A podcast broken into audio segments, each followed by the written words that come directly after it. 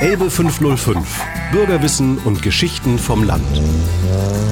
Erlebt Landschaft und Natur, Märchen und Sprache, was der Dübel doch all deit. Orte und Kultur. Elbe 505. Das sympathische Bürgerportal zum Mitmachen. Heute mit Antje Hinz. Ich begrüße bei mir sehr herzlich Heide Kowalczyk und ich spreche mit ihr über den Wendland-Chronisten Johann Parum Schulze. Frau Kowalczyk, erzählen Sie doch zunächst mal ein bisschen über sich selbst. Sind Sie Urwendländerin oder sind Sie Zugezogene? Ich bin Zugezogene, rechne mich aber schon zu den Wendländerinnen. Also vor 40 Jahren bin ich aus Frankfurt hierher gezogen. Ich hatte im Spiegel einen kleinen Artikel gelesen über diesen verwunschenen Landstrich. Damals war Schnakenburg die östlichste Stadt in Deutschland und ich dachte, da möchtest du gerne wohnen und ich war Lehrerin. Ich wollte da zur, in die Schule. Man schrieb mir aber, in Schnakenburg gibt es gar keine Schule und ich sollte mich schön an den Schul, äh, an den, äh, wie heißt er noch? Schulrat in Lüchow wenden. Ja. Und ich bin dann hierher gekommen, ohne den Landkreis je gesehen zu haben. Ich dachte, das ist es hier. Weltabgeschieden, äh, weltabgeschieden. Und die wilden Jahre waren ja vorbei in Frankfurt. mein Sohn wollte einen Hund, ich wollte einen Pflaumenbaum vorm Haus haben und hinter mir die Kornfelder. Und so habe ich es auch bekommen. Wie war Ihr erster Eindruck vom Wendland? Ich kam dann das erste Mal hierher äh, zu Pfingsten und das war natürlich umwerfend. Das war wie, wie ein Paradies, wie ein Zauber lag überall. Es gab noch keine KLP. Ja. Kulturelle Landpartie, für ja, die, genau. die, die die kulturelle Landpartie mhm. nicht kennen. Da waren die Straßen noch leer. Ja. Mhm. Sie haben aber viel mit äh, einheimischen Urwendländern zu tun. Wenn ich richtig informiert bin, sind Sie im Mitglied im Wendischen Freundes- und Arbeitskreis. Ja, der ist, ist neu entstanden. Aber hauptsächlich habe ich die Menschen eben durch meinen Beruf kennengelernt. Ich bin Lehrerin und da hat man ja viel Kontakt mit den Eltern. Erst hatte ich äh, ein bisschen Muffe, sage ich mal, aufs Land zu ziehen wo ich auch äh, die Schule in der Nähe habe. Aber dann habe ich gesehen, dass jeder so sein Päckchen zu tragen hat. Und wenn man nett grüßt und den Rinnstein sauber macht und im Garten nicht zu viel Unkraut hat, dann ist man schon angenommen. Also Sie fühlen sich hier gut, gut aufgehoben und das gut sowieso, integriert. Ja. Ich habe es anfangs erwähnt, wir wollen ja. über Johann Parum Schulze Ja. etwas ausführlicher sprechen. Ähm, Sie haben auch ein Buch über ihn geschrieben, Parums Welt. Wie und ja, auf welche Art und Mhm. Weise sind Sie auf diesen Wendland-Chronisten gestoßen? Ja, nun lebe ich ja in dem Dorf, wo er vor äh, 300 Jahren rund lebte. Und ich bin so, habe so ein bisschen rom, eine romantische Ader. Ich denke dann immer, hier ist er gegangen und diesen großen Feldstein hat er vielleicht berührt. Und diesen Blick von unserer höchsten Erhebung, dem Schneckenberg, den hatte er morgens, wenn die Sonne aufging. Und mh, so war der mir immer etwas nahe. Und ich habe natürlich seine Schriften gelesen. Er war insofern ein besonderer Mensch, als dass er äh, sagte mit 47, ich bin ein Mann von 47 Jahren und wenn es mit mir und noch drei Personen vorbei ist in meinem Dorf, als dann wird niemand mehr wissen, wie ein Hund auf Wendisch genannt wird. Und äh, er hat also auch noch äh, Wortlisten gemacht, was Nase heißt, was Hintern heißt, was heißt, ich äh, habe dich lieb und so weiter. In Wendisch quasi? In Wendisch, in- Deutsch-Wendisch. Richtig? Damals sprach man äh, in dem Landkreis Hochdeutsch, Plattdeutsch und Wendisch. Und Wendisch ist eine slawische Sprache. Äh, slawische Ursprünge, die Sorben sprechen noch so ähnlich. Ich habe dann einmal seine Texte genommen und in einem Bild integriert, also Auszüge aus seinen Texten ähm, so wie die Japaner das machen, Schrift und Bild vereint. In meiner Freizeit nämlich, bis zu meinem 65. Lebensjahr war ich Lehrerin, wurde immer besser als Lehrerin. Und ähm, danach fing ich wieder an zu malen. Ursprünglich wollte ich ja Malerin werden. Und da hatte ich mir also ausgedacht, äh, seine Auszüge aus seinen Texten und dazu ein passendes Bild. Und die Bilder hängen auch in Lübeln in seinem Haus. Und einmal, als äh, in meinem Kopf Brachland war, was das Malen anbetrifft, da dachte ich so, du musst jetzt was tun, dann schreibst du was über ihn. Äh, fiktive Geschichten, was er erlebt haben könnte, aber immer nah an der Wirklichkeit, an dem, was er erzählt hat. Er hat zum Beispiel von den langen Kerz erzählt, wie, äh, welche rekrutiert wurden und die sind dann mit dem Geld abgehauen. Und den Abgehauenen, den lasse ich nachts an seine Haustür klopfen. So habe ich versucht, sein Leben anschaulich zu schildern. Vielleicht sagen Sie noch mal, wann hat Johann Parum Schulze gelebt? Der hat gelebt 1677 bis 1749, ja. Nach dem Dreißigjährigen Krieg. Das war eine sehr düstere Zeit, eine schwere Zeit. Und äh, dieses Buch hat viel Anklang gefunden im Landkreis, weil ich die Orte benannt habe, weil viele Menschen da etwas wiedererkennen. Kommen wir gleich mal auf das Cover zu sprechen. Ja. Also das erste, mhm. äh, was man sozusagen sieht. Sie haben das Buch mitgebracht. Ja. Ähm, ja, ich würde es deuten als ein Gesicht mit einem Ziegengehörn ja. obendrauf. Was hat ja. es damit auf sich? Ein Bock. Ein Bock. Äh, also äh, Johann Parum Schulze, den sehe ich als einen sehr durchsetzungsfähigen Menschen. Er war sehr religiös, aber sich seiner äh, Rolle als Mann sehr bewusst. Die Frauen müssen ihr Haupt bedeckt haben, sonst müsste man ihnen die Haare abschneiden, so steht es schon in der Bibel. So hat er es geschrieben. Und ich habe ihm halt diesen, äh, diese Mufflonhörner so als Zeichen seiner Kraft aufgesetzt. Das Gesicht ist äh, das eines Schriftstellers, Paul Auster eine Hommage an einen Kollegen ja, sozusagen. Ja, Kollege, das sehr ist sehr schön, nett. Sehr schön. Ehrenvoll ausgedrückt, ja. Parum Schulze war ja nicht nur Bauer, sondern er war auch Dorfschulze. Kann ja. man das heute mit Bürgermeister ja, erklären? Doch, auf jeden Fall. Äh, er durfte kleine Streitigkeiten schlichten, äh, war aber auch vom Adel eben abhängig.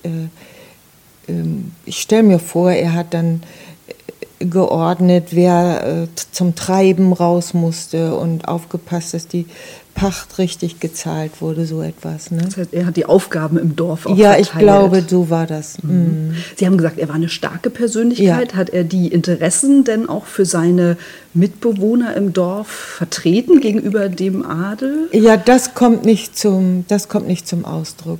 In meinem Do Buch habe ich ihn so dargestellt als traditionellen äh, Menschen, der glaubt, äh, Gott wird's richten und ähm, die, der Adel ist aus Gottes Gnaden eingesetzt worden. So habe ich ihn dargestellt. Wie ist denn überhaupt zu erklären, dass ein Bauer, sage ich jetzt mal, ähm, Lebenserinnerungen aufschreibt oder überhaupt ein Buch ja. schreibt, sich als Chronist betätigt? Das ist eben das Faszinierende. Das gibt es ganz, ganz selten. Bei Hofe wurde ja geschrieben und da, er konnte lesen und schreiben, was schon eine Besonderheit ist, denke ich, als Bauer. Es gab damals schon Schulen, aber äh, da gingen ja auch Bürgerkinder äh, nur hin oder Leute, die das Schulgeld bezahlen konnten. Auf dem Dorf äh, gingen sie hin, wenn die Kinder nicht als Arbeitskraft gebraucht wurden. Also das war was Besonderes. Er war kein armer Schlucker. Sein Vater hatte schon ein Haus. Wahrscheinlich haben sie gut gewirtschaftet. Er ist hinaus in die Welt gegangen, hat Hamburg, verschiedene Städte besucht er hat sicherlich Freude daran gehabt, das alles aufzuschreiben. Hat er die anderen Städte, seine Reisen unternommen aus Interesse ja. oder weil er auch gehandelt hat? Oder Nein, nur aus Interesse. Das hat er erzählt. Er wollte sich die Bastionanlagen da in Hamburg ansehen, schreibt. Er war in Vorsfelde und das war, er war an allem interessiert. Ausführlich beschreibt er die Straftaten der Menschen, über Kindsmord bis Diebstähle, die dann noch hart bestraft wurden. Ja. Also das waren so seine Themen, ja. das Alltägliche, das alles, Alltägliche. was um ihn herum ja. passiert ist. Über seine Familie hat er wenig geschrieben. Mhm. Also nichts Privates. Er hat sich nicht so ausgelassen, wie wir das man heute oft bereitwillig tut. Ne? in der Öffentlichkeit. Mhm. Mm, andererseits hat er ja wohl auch über die Rolle der Frau in der Bibel geschrieben. Ja. Was genau hat er da ja, gesagt? Also die, er, ich, er hat zitiert die Bibel, er war sehr bibelkundig. Ich nehme an, er hat die gelesen und was gab es denn sonst noch? Ich weiß es nicht. Und da äh, schreibt er, die Frau müsse dem Mann untertan sein, sie müsse immer den Kopf bedeckt haben, sie soll in den Augen des Mannes eine Wohltat sein, so ähnlich. Aber dann zitiert er auch, und wenn der Mann äh, betrunken nach Hause kommt, soll er seine Frau nicht schlagen und das Gesinde, sondern mit ihnen scherzen. Das ist ja schon recht fortschrittlich ja, für, für ja, diese ja. Zeit, ne? Genau. Mhm. mhm. Das, äh, die Chronik ist auch nur in einer Abschrift äh, erhalten geblieben, die in Breslau, ne? im Osloneum liegt. Das Original äh, hat wahrscheinlich der steinreiche Graf Butocki aus Polen versingbedelt. Versingbedelt ist ostpreußisch. verbummelt oder ja, verlegt, ver, würde ja, man höflich sagen. Ja. ja. Mhm. genau. Also er war Bauer. Wie genau hat er seinen Lebensunterhalt verdient? Hat er, welche hm. Dinge hat er angebaut? Ist das bekannt? Nein, oder? das mhm. nicht. Ja, eine Sache hat er äh, genannt, äh, sein Kohlgarten. Er hat betont, er hat einen neuen Kohlgarten angelegt auch. Ähm, und äh, Kohl war ja sehr, sehr wichtig damals im, im Winter, eine vitaminreiche Nahrungsquelle. Es gab ja noch äh, keine Kartoffeln. Ich, also es gab sie schon auch in dem sogenannten Deutschland, aber sie wurden noch nicht großflächig äh, angebaut. Und es gab viele Hungersnöte, die er beschreibt. Das Vieh fraß nicht, das äh, vermoderte Heu und äh, es mussten schlimme Zeiten gewesen sein. Ja, sein Kohlgarten war ihm sehr wichtig. Das habe ich auch in meinem Buch beschrieben, dass also seine Gefährtin, die ich da nenne, ähm, unterwegs immer ist, um die Kuhfladen und die Pferdeäpfel aufzusammeln. Denn die Bauern hatten ja ihr Vieh äh, nicht auf der Weide oder im Stall. Die, die Hirten haben das an den Wegrändern äh, fressen lassen. Und da gab es auch keinen Dunk. Ne? Während die Adligen große Herden hatten, die hatten auch Dung, um ihre Felder zu düngen. Und damit natürlich ganz andere Erträge. Auf jeden Fall. Als ja. äh, die normalen Bauern. Das, das ist im äh, Johann Parum Schulzhaus in Lübeln sehr anschaulich erläutert worden. Das Haus ist insofern ganz spannend, als es ja umgesetzt wurde. Ja. Das heißt, das ursprüngliche Haus hat Parum Schulze in äh, Süden gebaut, ja. dort wo sie auch leben. Ja. Äh, wann war das, dass dieses Haus umgesetzt wurde? Das Und wer kam auf die Idee? In den 80er Jahren. Das hatte eine Familie gekauft, die konnte, soweit ich weiß, diese Auflagen der äh, Denkmalschutz, Denkmalschutz äh, nicht äh, erfüllen die Decken sind niedrig, man konnte schlecht zu einem Wohnhaus umbauen. Und dann äh, hat das Land das wahrscheinlich übernommen, umzubauen. In dem Haus hat Parum Schulze nie gelebt. Er hat es seltsamerweise mit einem gebauen lassen, der auch Johann, äh, Johann Schulze heißt. Aber im Jahr seiner Hochzeit, 1900, 1710, ist es errichtet worden. Und ich glaube, dass er diesen ähm, Spruch am großen Spruchbalken oben speziell ausgesucht hat. Ähm, aus der Bibel Sirach, 25 glaube ich. Äh, drei schöne Dinge sind, die Gott und den Menschen wohlgefallen. Wann Brüder eins sind und die Nachbarn sich lieb haben. Äh, soweit ist der Balken ausreichend. In der Bibel geht es weiter und Mann und Weib miteinander wohl umgehen. Ich ähm, versuche auch Kindern, Schulklassen, Parum Schulze nahezubringen über meine Bilder, über das wendische Hochzeitslied, das in wendischer Sprache. Und dann haben die Kinder gefragt, miteinander wohl umgehen. Ja, liebten die sich denn nicht? Also die Kinder hören schon Feinheiten heraus. Ne? Was sind das sonst so für Geschichten, auf die Kinder ansprechen oder ja. anspringen? Was sind da so Ihre Beobachtungen? Ja, ich äh, äh, erzähle dann gerne von der Wolfsjacht. Die Wölfe waren vor 300 Jahren hier eine Plage. Sie kamen bis an die Schweineställe und versuchten dort die kleinen Ferkel, die da vorwitzig rauslaufen zwischen den Holzstäben, zu kriegen. Johann Parum Schulze sagt, und um die Ställe waren im Schnee so viele Tapsen, als sei da eine Schafherde gewesen. Und dann erzähle ich, dass äh, ein Verwandter von Parum Schulze, als er die Weiden kröpfte auf seinem Feld, einen Wolf mit der Axt erlebt hat. Und ob das stimmt, weiß man nicht, aber für die Kinder ja ist sein beeindruckend. Ja. Und um auch klarzumachen, ja. dass es ja wirklich eine existenzbedrohende ja, Sache Fall. war, die, die Wolfsplage. Mhm. Mhm.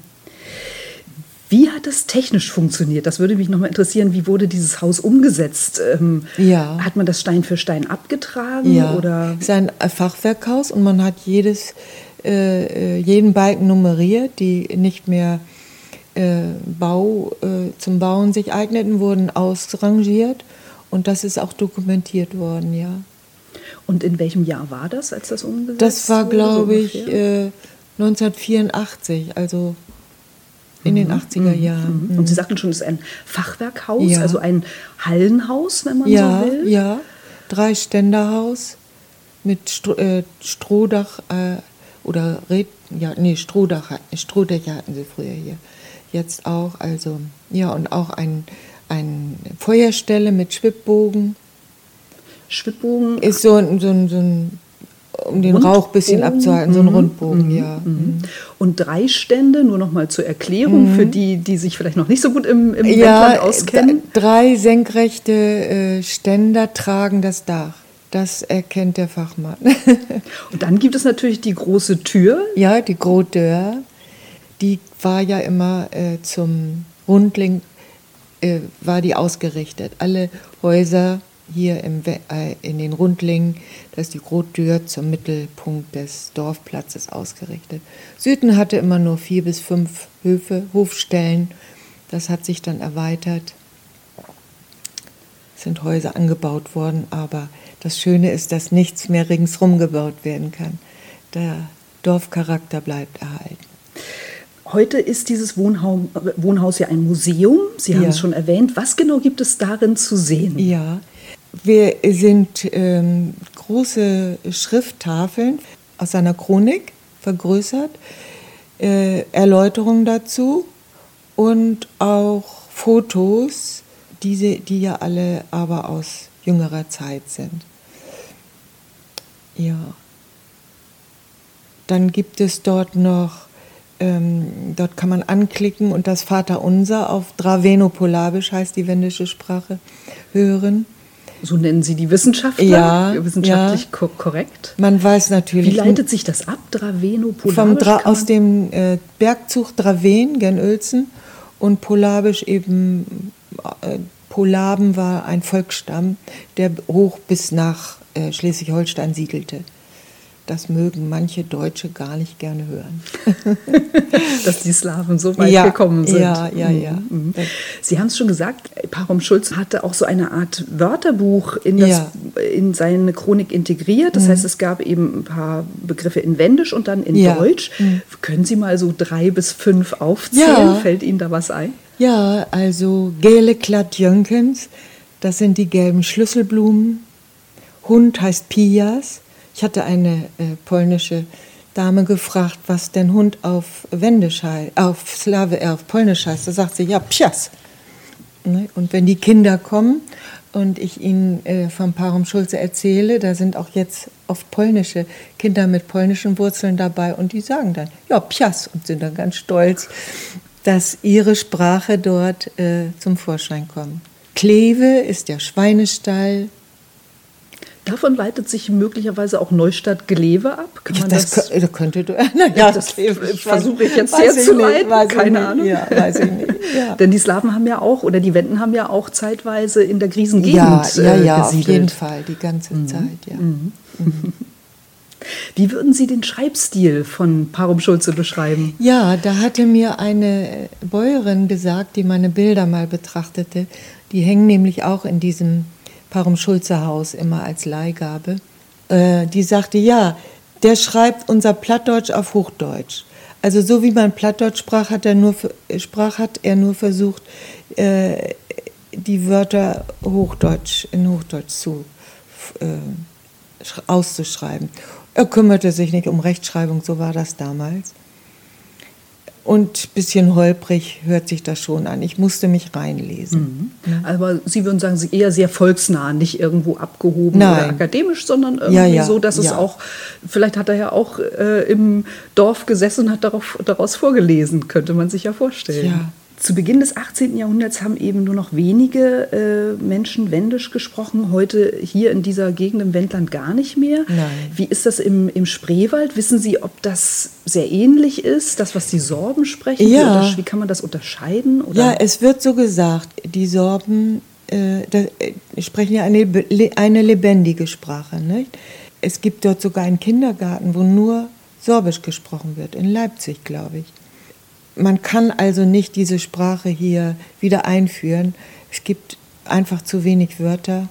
Das ist unmöglich. Ne? Wie lassen Sie sich oder wie haben Sie sich inspirieren lassen zu Ihrem Buch Parums Welt Ja. über Parum Schulze? Mussten Sie da dem Haus nahe sein, seinem Haus, oder sitzen Sie zu Ja. Hause und lassen sich Ja. inspirieren? Wie geht dieser kreative Schaffensprozess bei Ihnen? Ich habe ähm, mir seine Texte vorgenommen. Wenn er jetzt über die langen Kerls sprach, habe ich mir dazu eine Geschichte ausgedacht, dass er in Hamburg war. Da hat er seiner Frau Damast mitgebracht. Das ist ja ein kostbarer Stoff. Das kommt vor, dass er ihr auch noch andere Strümpfe mitbringt, die sie nicht anziehen mag. Dann gibt es, sind die Wenden sehr abergläubisch. Das erwähnt er auch und da gibt es einen Totenweg, wo die Toten langgeführt werden von einem Dorf auf einen anderen Friedhof. Und dieser Wagen mit dem Toten geht durchs Wasser. Und da lasse ich ihn dann auch als Kind mit seiner Gefährtin das beobachten, wie er seine zukünftige Braut, äh, Frau kennenlernt in, in Trebel auf dem Kiekem, nee, auf dem Griepemarkt, der ist im Herbst. Äh, da beschreibe ich das Treiben da und äh, was, äh, was die Leute da machen, was sie tun. Ja, und so kommt das, was heute noch ein bisschen ist, was die Leute kennen, ins Buch hinein. Und so sorgen Sie im Grunde dafür, dass er lebendig bleibt. Das Und, möchte ich. Ähm, die Zeichnungen, wie sind die, wie würden Sie sie handwerklich bezeichnen? Sind das Bleistiftzeichnungen oder? Das ist, äh, sind Acrylfarben Technik? Mhm. auf äh, ähm, Aquarellpapier, deshalb schimmert es hier so gelblich durch, Mhm. was in diesem nicht so ist. Und geschrieben habe ich mit Skriptol und weißer Tinte in der altdeutschen Schrift. Mhm. Ich weiß nicht, ob er so geschrieben hat, aber damals hatte man ja hauptsächlich diese Buchstaben. Und das kommt immer bei alten Damen besonders gut an. Die Ich könnte sagen mir vorstellen, dass es auch vielleicht den Forschergeist Ja. von Kindern weckt, Ja. die die Schrift nicht wahrscheinlich Ja. nicht automatisch lesen können, aber sich dann eben damit befassen und so vielleicht auch animiert werden, sich Das mit der alten auch. Zeit zu beschäftigen. Ich äh, lasse sie schreiben und wenn man das Alphabet daneben liegen hat, äh, nebenliegen hat, dann kann man auch seinen Namen schreiben. Das machen die gerne. Sie haben es schon gesagt, Sie haben als Lehrerin gearbeitet und haben es auch geschafft, dass die Grundschule den Namen Ja. von Parum Schulze Ja. trägt. Wie kann man sie denn ehrenamtlich äh, oder wo auch kann man sie ehrenamtlich mit Kindern zusammen erleben? Also wenn jetzt Zuhörer Ja. sagen, toll, ich möchte. Frau Heide, Kowalczyk auch erleben. Ja, Ähm, also ähm, mit meiner Kollegin haben wir das so, äh, haben wir das vorgeschlagen. Die Idee kam von mir, das gebe ich zu, für den Namen der Schule. Und äh, sonst äh, möch, werde ich angeschrieben von Schulen, ob ich hinkomme, mit den Kindern male oder eben dieses äh, Parum Schulze-Programm näher bringen über das wendische Hochzeitslied Katümes Ninkabait, Wer soll die Braut sein? Äh, das ist äh, ähnlich wie unser Lied äh, von der Vogelhochzeit. Ah, ne? okay. Und das kann man auch singen. Das singen wir dann. würden Sie es mal ansingen? Ja, gerne. Trauen Sie sich? Toll. Ja. Katumes ninkabait, tekames ninkabait, tekaritsiva pakanai mukadvemu. Gosvis viltje grisna zena nemik ninkabait, gos nemik ninkabait. Oh, naja, ging ja doch. Also ging ja doch. Ging ja doch. Fantastisch. Mhm. Frau Kowalczyk, warum leben Sie gerne im Wendland? Was fasziniert Sie an Mhm. Ja. dieser Gegend? Ja, es ist einfach die Natur, äh, die ja auch, wenn wir kritisch sind, ähm, durch den Menschen beeinflusst ist. Es gibt kaum ein Fleckchen Erde, was vor sich hin leben darf. Aber es ist doch ein großer Freiraum hier und den genieße ich immer. Kann jede Woche, jeden Tag versuche ich auch mal ein Stück zu laufen, um die Knochen fit zu halten. Äh, kann ich denselben Weg gehen und der ist immer anders. Es wird mir nie langweilig. Das ist das Komische. Ne? Machen Sie manchmal Ausflüge in die Grise Gegend? Da war ich schon mal in Woos.